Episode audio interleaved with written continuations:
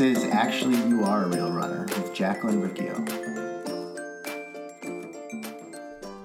Hey, it's Jacqueline with systemsforselfcare.com. Let's talk about my half marathon this past weekend. Um, didn't go so well. So, the running group that I, I've been training with, they put on like a surprise half marathon for us for at the for the end of the season, which was really nice. Um, and they're like, cool, it's you know, it's gonna be on Saturday, it's gonna be at the lake, which is really nice. I enjoy running on Lake Lake Michigan.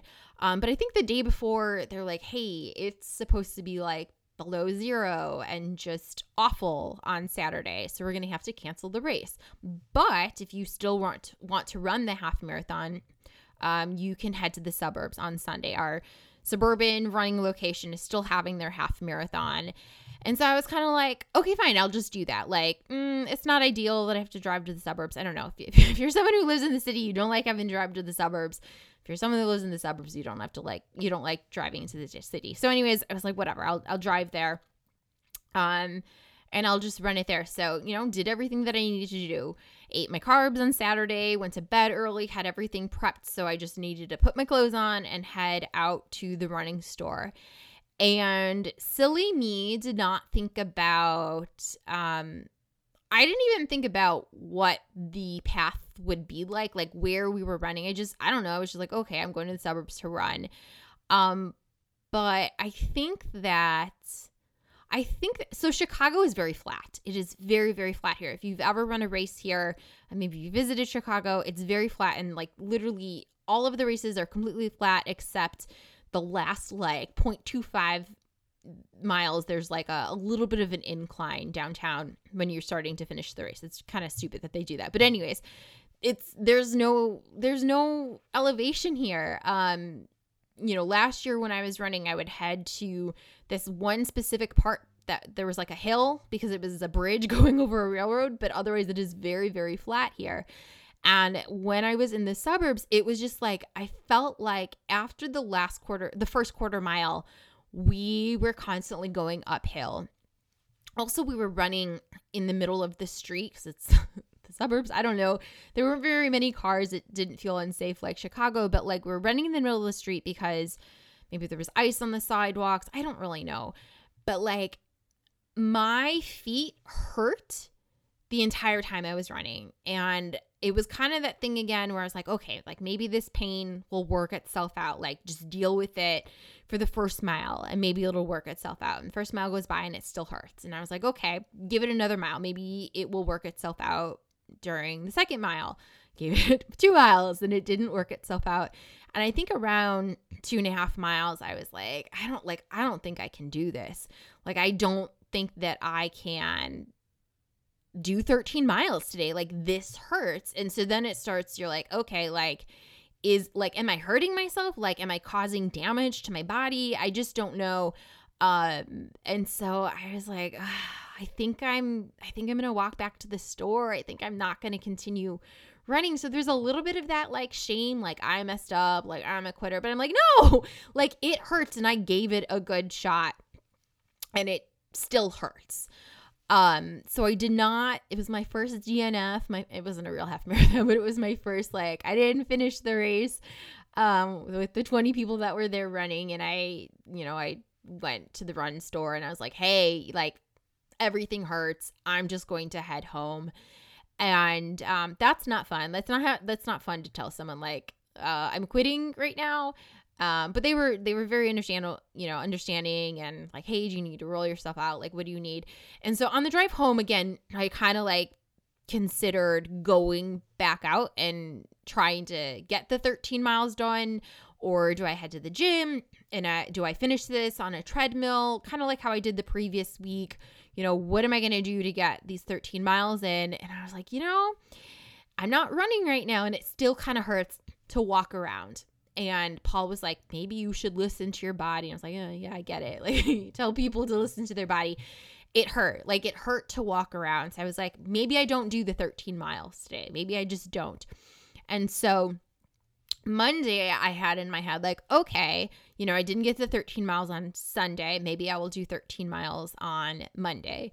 So it was like un, it was really warm here, 46 degrees, which feels warm in February. Um, so I went out and it, I mean, it honestly felt beautiful, and the sun is like up. I think I went outside just as the sun was rising, and I ran um two miles out, and I was kind of like, let me just see. Like, I think my goal was maybe I'll do six miles. Like I kind of thought in my head, like maybe I'll do half marathons today, but I'll break it up. So I was like, maybe I'll do six miles in the morning and I did about two miles, and my left foot was hurting. Kind of the same pain, not as bad as it was on Sunday, because I, you know, I still did two miles and knew that I was gonna have to turn back. But I was like, okay, like my right foot doesn't hurt anymore, so that's good. But there's this pain in my left foot still. Um, and so I, at two miles, I did turn around and come back. So I got a total of four miles done on Monday and kind of had to think about like should I go out a second time today to get the other 9 done? And again I was like I just don't I don't think that I should. I don't think that I need to and I don't feel shame. I I'm not a bad perfect person for deciding to not do this and I don't feel guilt. I didn't do something bad by deciding to listen to my body and you know not run 13 miles. Um but it just really made me kind of think about like like how we will push ourselves for a race when maybe that's not the best thing to do all the time right? Like i really like looking back on this a couple days now, later now i believe that i made the right decision on sunday and i believe that i made the right decision on monday. And additionally like taking a rest day on tuesday like i think that i made the right decision with all of those things. Um and so i'm not off plan from my you know training. I think that I, i'm listening to my body. And i don't think that that's something that i would have like this wisdom about this or this mindset or these beliefs about it. I think that maybe in the past i would have yeah, I called myself a quitter for not sticking to the plan, felt shame, like, oh, you know, you never stick with things, Jacqueline, you suck. Like, are you making this up? That's a thing that I, I would always question, like, are you really hurt? Like, are you making this up to get out of doing this? Um, just kind of being a jerk to myself. Um, because I've because I have made things up to get out of things and quit things. But um, no, I like my foot hurt and it was not the right decision to continue going. So I'm going to see how things feel the rest of this week. Um, I would like to get out again either on Saturday and Sunday and get the 13 miles done. Um, but again, just be cognizant and just like, okay, if my body is hurting, pain, I've heard this from before from people like really like annoyingly annoying people about exercise they'll talk about like pain is weakness leaving your body but that's not true. Pain is a signal that your body gives you when something is not right. Um it's not you know like me continuing to run and just ignore the pain is okay now i have to go to the doctor and get x-rays because you know i hurt my foot or something. No pain is something to notice and it like highlights you know what needs attention. That's what it really is. And so listening to that pain and making the decision to not push through it um, and I think that, like, I think over time you start to understand your body a little bit more. Um, there are times that I do feel pain in my foot or um my leg that works its way out. Like if I just run a little bit faster, um, it works its way out. Or if I stop and I stretch my foot and I do some um like uh, twist my foot around and kind of like spell the ABCs with my foot. Um, or I take my shoe, my feet out of my shoes and I stretch and I just do a couple things. Sometimes that relieves the pain and I just, I'm able to work through it. But yeah, Sunday and Monday, no, this was like a, mm, I need to stop right now. I don't have to stop being active, but I just don't need to keep pounding my feet on the ground right now. So yeah, I, but going back to I think that you you learn that through trial and error and you don't know that right away from the beginning. So if you're still at that point where you're trying to decipher what that sensation and what what that sensation is, what that pain feels like, knowing it takes time to learn like what is pain that's telling you to stop and what is you know discomfort that you just need to move through you don't know that um until you experience it and um you know, trial and error. And I think that that's the thing too. Like, there's going to be times that you mistake it. There are going to be times that you um, should push through the discomfort. and you don't and there are going to be times that you shouldn't have pushed through the pain and you know you you it's trial and error there's no way to know these things um from the beginning i think that that's like a big reason like when people talk about being intuitive i really i really don't like that word i don't think that I don't think this stuff is intuitive. Like when people talk about intuitive eating, I personally don't think that eating is intuitive. I think that it's all learned. I don't think that um we we know these things um exactly. I think that we have to learn how to eat for our body. We have to learn how to listen to our body. Maybe you were naturally intuitive when you were a child, but when you start introducing so many other things, like I don't think it's intuitive. I think that it's all learned. And I believe the same thing when it comes to your body and exercise. I don't think that there's, I don't think it's intuitive. Um, I think that it's learned through trial and error. And I think that that also, um, you know, it gives you some insight into, you know, why you keep making mistakes is because you, you still have to learn a lesson from it. Yep.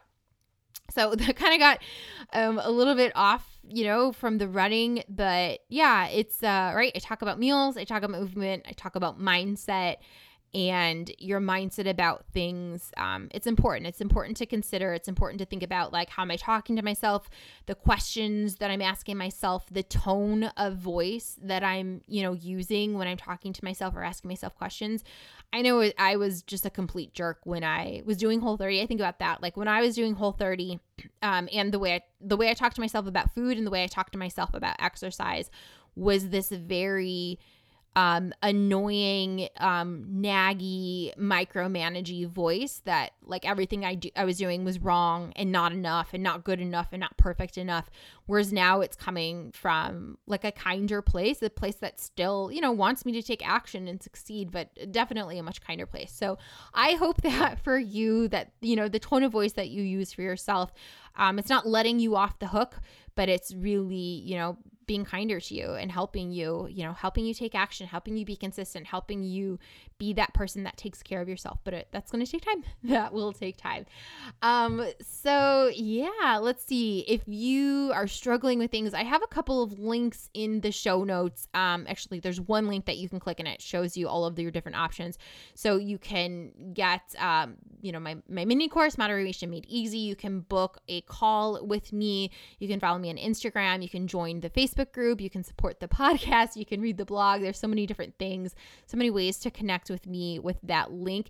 Um, it is systemsforselfcare.com slash eating. Again, that will have all of the links to get in contact with me.